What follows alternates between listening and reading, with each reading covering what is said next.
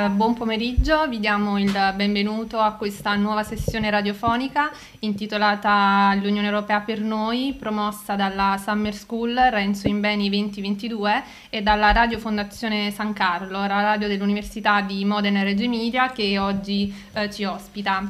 Uh, permetteteci allora di ringraziare subito la Summer School che si sta svolgendo in questi giorni a Modena, siamo infatti in diretta streaming e che uh, rappresenta per noi giovani laureati un'importante occasione di studi avanzati sull'Unione Europea. Uh, mi presento, passerei alle presentazioni. Io mi chiamo Gilla Roberto, sono laureata in giurisprudenza all'Università degli Studi di Salerno e sono una studentessa per l'appunto selezionata della Summer School.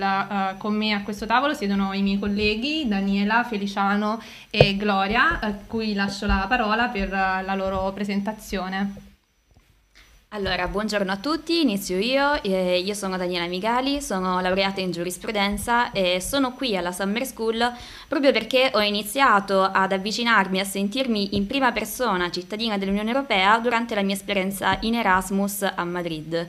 Il tema eh, che eh, qui insieme ai miei colleghi mi trovo ad affrontare riguarda eh, la democraticità nonché la efficienza eh, dell'Unione Europea in quanto tale. Argomento che è stato proprio affrontato nella prima sessione di eh, questa mattina dagli ospiti eh, nonché ehm, professori eh, di Bologna o comunque c'era anche la presenza della parlamentare europea Elisabetta Gualmini.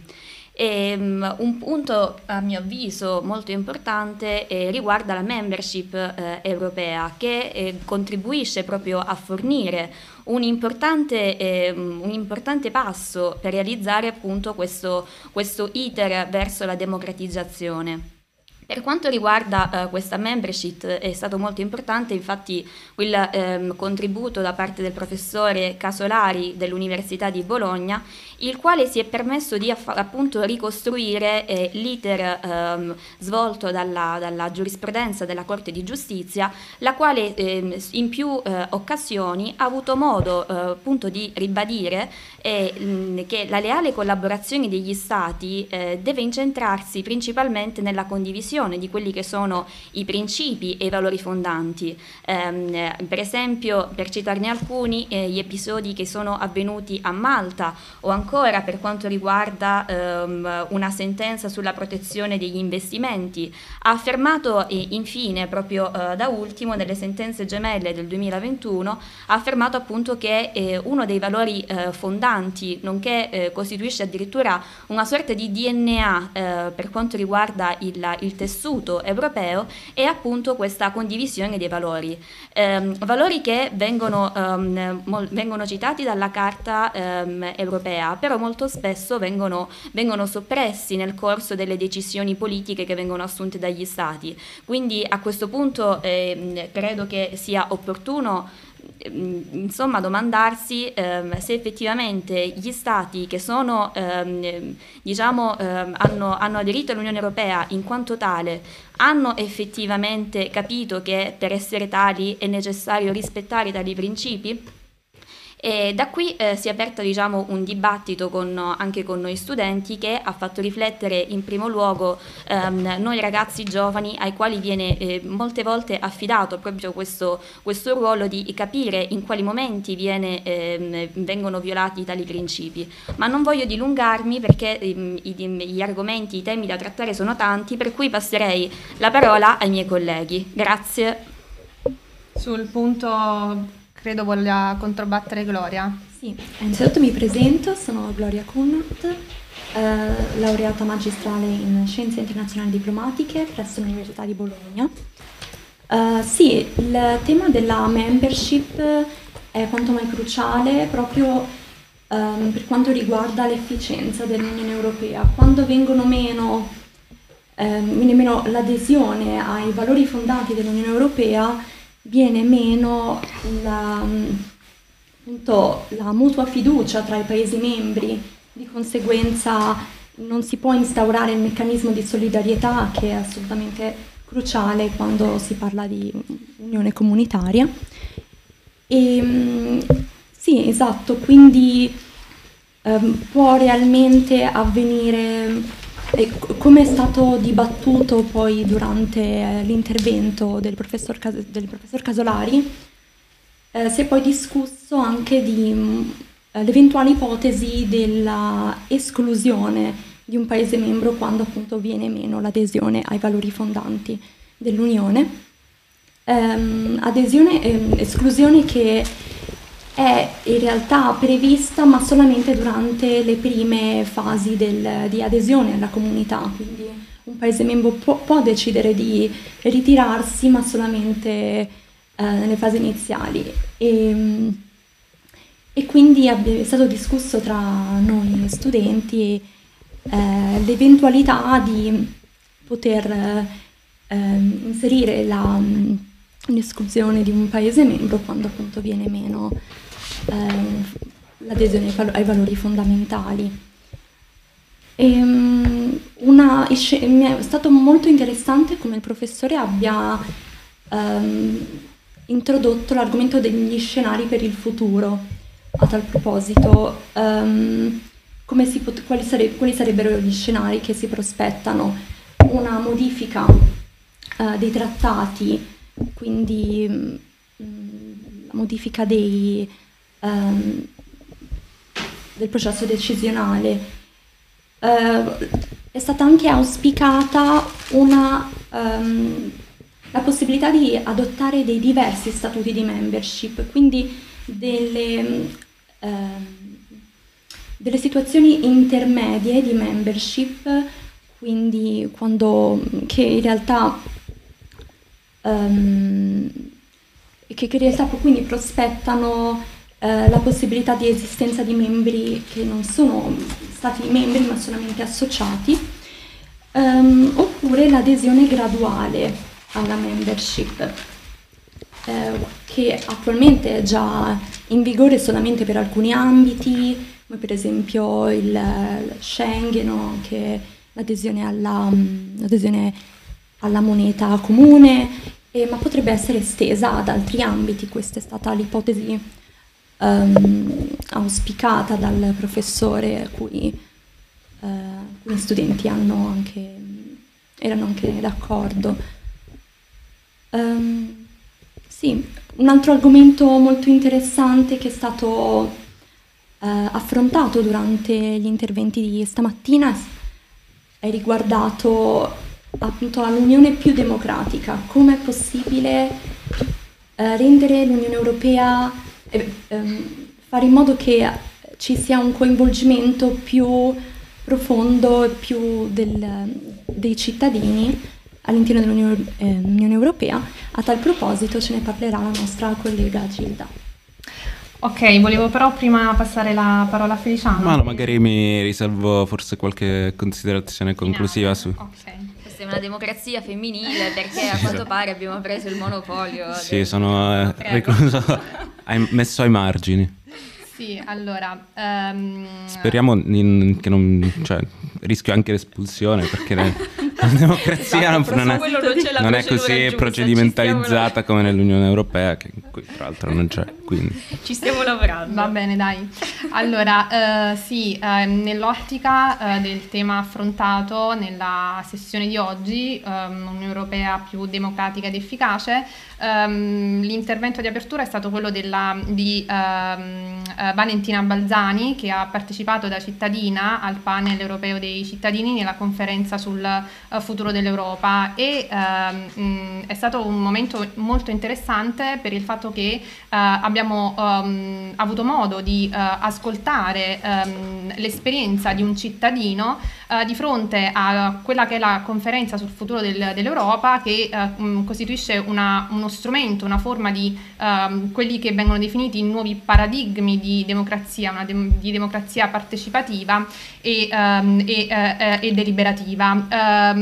E si tratta di un, di un, tema molto importante che attiene anche alla, alla trasparenza amministrativa, la, il coinvolgimento dei cittadini nel processo decisionale um, degli, uh, de, dell'Unione Europea um, e uh, in realtà uh, si tratta di politiche e conseguenti scelte legislative che, di cui stanno cercando di fornirsi anche gli stati nazionali. E a tal proposito il, il, il, vorrei fare una considerazione sulla base anche di alcuni studi che ho fatto durante il mio percorso di studi. E mi ehm, viene subito alla mente ehm, eh, Feliciano Benvenuti che è un giurista eh, che proprio sul tema della democrazia partecipativa definisce appunto eh, il, il, cittadino, il cittadino nel suo ruolo di uh, partecipazione attiva al processo decisionale come uh, cittadino attivo, quindi non più come un soggetto amministrato rispetto alle istituzioni, rispetto alle amministrazioni, ma come un coamministrante che quindi ha voce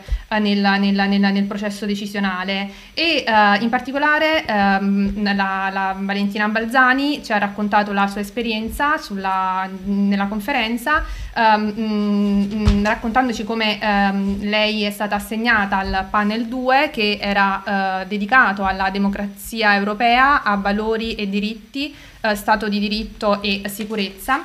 E uh, uh, ci ha, um, riportandoci la sua esperienza, uh, ce ne ha descritte i vantaggi e le criticità che lei ha, ha riscontrato. sicuramente una frase che mi ha colpito è quando lei ha detto che il cittadino di fronte a un'esperienza del genere si trova disorientato. Um, se il cittadino si trova disorientato vuol dire forse che non c'è una informazione adeguata da parte delle amministrazioni, da parte delle istituzioni di fronte a queste nuove forme di democrazia partecipativa e deliberativa e credo che forse sotto questo punto uh, uh, le istituzioni dovrebbero, dovrebbero implementare, implementare um, la, la, situazione e uh, sicuramente um, un'altra criticità che è emersa è il fatto che um, il, gli interpreti mancavano nei, nei, nei, momenti di discussione tra i vari cittadini e nella stesura delle raccomandazioni, no? le raccomandazioni poi da presentare al Parlamento, al Parlamento europeo. E uh, um, uh, d'altro canto, però, uh, si è trattata di un'esperienza, come ci ha descritto la, la, la,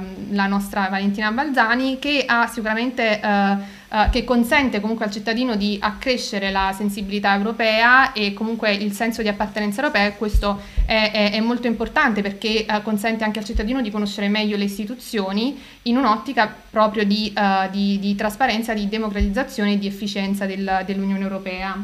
Um, una, una, problematica che naturalmente è aperta um, rispetto alla conferenza sul futuro dell'Europa è eh, relativa al follow up, no? quindi al, al, al, al, seguito che avranno le raccomandazioni così come formulate dai panel dei cittadini all'interno delle, eh, delle, um, delle della, delle raccomandazioni. E uh, sul punto, um, tra l'altro nella, nel seguito della, della lezione, uh, il presidente del Movimento Europeo, Pier Virgilio D'Astoli, uh, diceva proprio che secondo lui è, ne- è, necessario, visto che i tempi sono ristretti, um, si tratta di due anni, piuttosto che procedere ad una, ad una, convenzione che poi richiederebbe una conferenza intergovernativa, procedere alla, ad, un, ad un referendum volto a modificare i trattati, in particolare il Trattato di Lisbona che ha definito uh, abbastanza uh, vecchio, no? indietro con, con, i tempi, se si pensa che è stato adottato 15 anni fa e non è mai stato modificato rispetto ad altri uh, atti europei che sono stati modificati con una,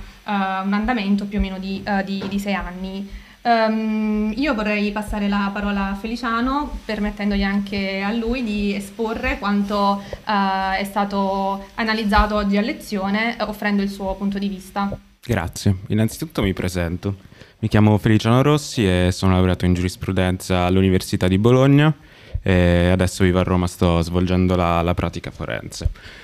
Um, io vorrei soprattutto soffermarmi su alcuni aspetti che sono stati trattati um, principalmente negli interventi dell'onorevole Gualmini e uh, nel discorso iniziale della seconda parte del panel di Pier Virgilio D'Astoli che secondo me hanno piuttosto uh, diciamo racchiuso uh, il, il, tema della democrazia anche forse in seguito alla, all'esperienza della conferenza sul futuro dell'Europa um, all'elemento della, della partecipazione. Cioè, nel senso, c'è stata, secondo me, quasi una, un'osmosi tra questi due concetti, tra democrazia e partecipazione, e, uh, ma non solo. Cioè, ci sono stati diversi spunti, soprattutto secondo me uh, nell'intervento di Dastoli, che hanno sottolineato come uh, magari quello che si chiama deficit di democrazia, che è diciamo, una costante anche nei dibattiti sull'Unione Europea anche da, da molto tempo, in realtà possa essere, come possa essere colmato attraverso l'elemento appunto partecipativo. Si è parlato di uh, rafforzamento dei, dei, poteri del Parlamento, che come sappiamo è l'unico organo politico uh, direttamente eletto dai cittadini. sono stati fatti ovviamente dei passi in avanti con il sistema degli Spitzenkandidaten, ma ad oggi è l'organo di rappresentanza dei cittadini europei si è parlato di un rapporto più stretto tra Parlamento e Commissione, appunto per diciamo, dare una legittimazione politica alle decisioni della, della Commissione. Si è parlato in termini anche negativi uh, di uno che è poi alla fine uh, di quello che è uno degli, degli aspetti uh, principali dei, del, degli esiti della conferenza sul futuro dell'Europa, che è l'elezione diretta a suffragio universale del Presidente della Commissione accostandola in maniera mm, interessante al, al, presidenzialismo. Cioè, il presidenzialismo significa che c'è, non c'è un legame di fiducia tra il, l'esecutivo e, um, e, e l'organo legislativo.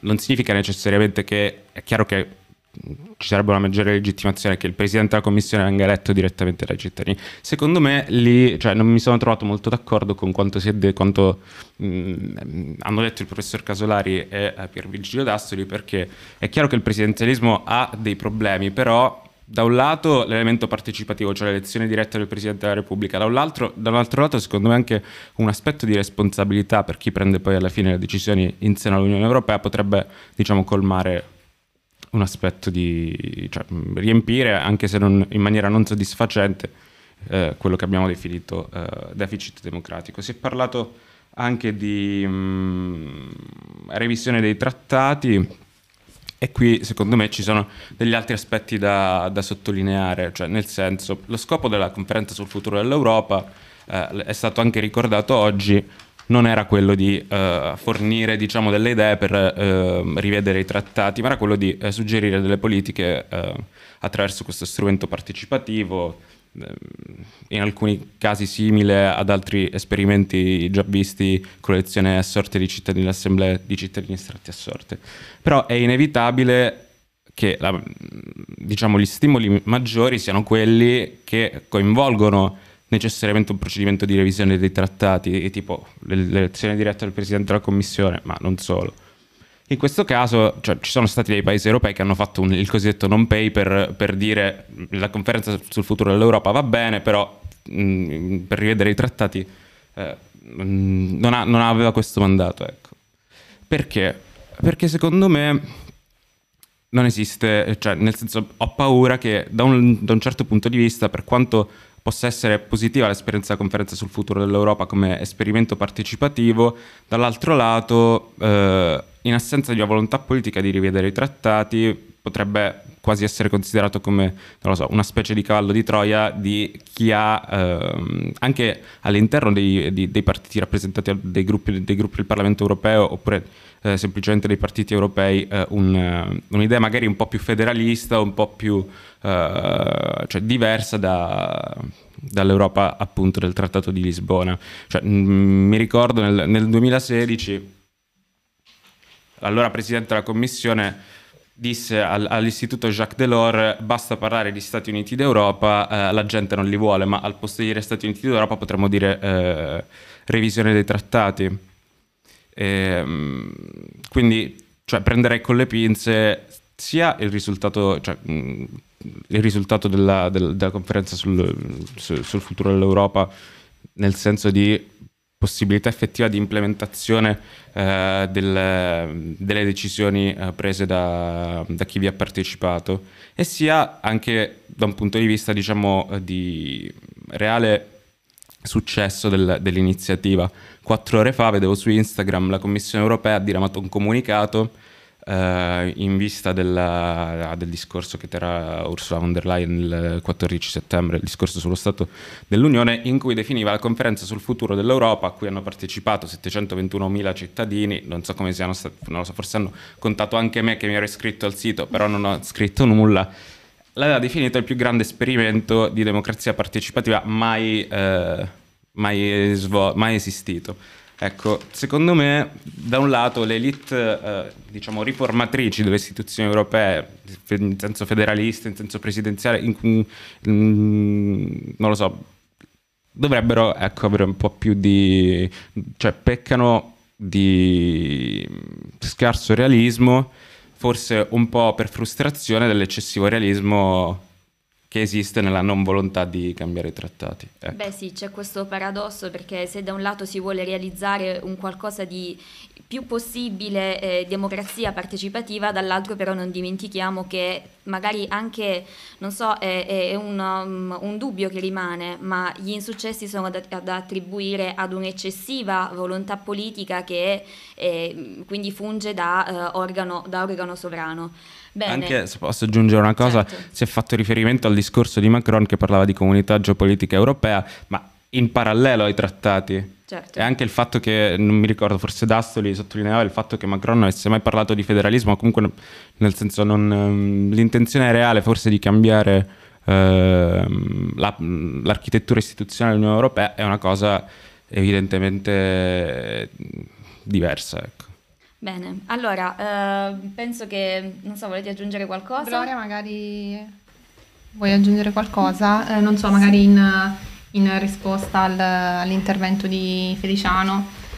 Sì, allora, in realtà mh, la conferenza sul, del, eh, sul, futuro dell'Europa sì, è un'iniziativa mh, quasi più per eh, i cittadini, quasi più per um, poter eh, rendere un facilitare un coinvolgimento dei cittadini, ci ha parlato la, eh, Valentina Balzani che appunto ha partecipato, um, come questa, questa, esperienza sia, più, sia stata più per lei personale, una, personale esatto, una, sì. uh, addirittura sì, un risveglio della propria coscienza di europeo, certo. di, un esperimento più per i cittadini che mi permetto di dire una cosa, la Valentina Balzani che più volte abbiamo, abbiamo citato durante questo, questo incontro, eh, lei da sola si è mh, autodefinita come ambasciatrice, ma eh, piuttosto come rappresentativa, come rappresentazione dei cittadini all'interno comunque della conferenza sul futuro dell'Europa.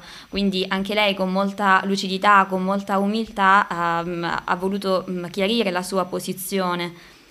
E, eh allora, ricordiamo, mm, ricordiamo comunque, vorrei però comunque eh, ricordare che ehm, questa conferenza, che non è stata la prima, ce l'ha detto anche Dassoli a lezione, però eh, risponde ad, una, ad, uno Stato di diritto e che realizza il principio democratico. Tutto avviene in, in funzione di, una, di, una, di, un, di, un'Europa più democratica ed efficace, quindi si tratta comunque di eh, strumenti importanti, certo da eh, mh, saper gestire si tratta anche di una, mm, di una forse prima esperienza per l'Unione Europea, Uh, quindi uh, magari da, uh, da correggere il tiro, però in un'ottica di, di, di, democratizzazione e di trasparenza amministrativa è comunque necessario, ehm, secondo me, una, una, una, una, partecipazione attiva dei cittadini nel, nel, processo, nel processo, decisionale. Ecco. E, ehm, esatto. esatto.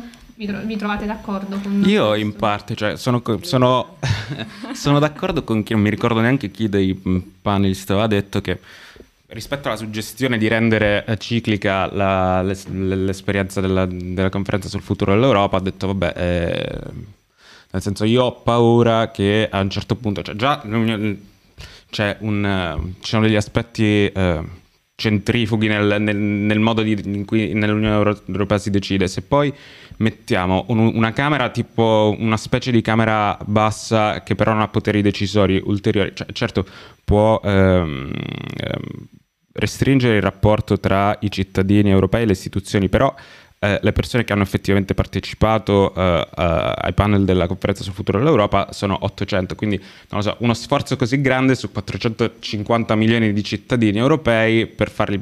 Quindi non lo so, magari immaginerei delle, delle forme diverse, anche magari vincolanti e poi soprattutto eh, che non portino magari ad un eccessivo assemblearismo che può secondo me anche essere qualcosa di diverso, da, cioè, diverso da, dal, da, dalla democrazia. Cioè, pensiamo ci sono anche strumenti de- già esistenti a trattati vigenti di democrazia partecipativa nel, dell'Unione Europea. C'è l'articolo 11 del Trattato sull'Unione Europea che è l'iniziativa, cittadina, l'iniziativa dei cittadini europei eh, che prevede eh, diciamo, la possibilità per dei cittadini di presentare delle proposte eh, che poi la Commissione dovrà eh, valutare eh, con, se si riescono a raccogliere un milione di firme, almeno, almeno con un limite, adesso non mi ricordo quale, in, almeno, in almeno sei paesi se non sbaglio, ma sono esperimenti che non sono mai, mai riusciti. Esatto. Quindi c'è molto da fare. Sì, c'è molto da fare secondo me. Va bene, eh, non so se volete aggiungere altro o possiamo salutarvi. salutarvi. Brevi, no. Ok, quindi vi ringraziamo, vi lasciamo al prossimo appuntamento con gli altri ragazzi dell'Unione Europea per noi e grazie, grazie, grazie alla Summer School, grazie alla radio FSC. Grazie per l'attenzione, buon pomeriggio.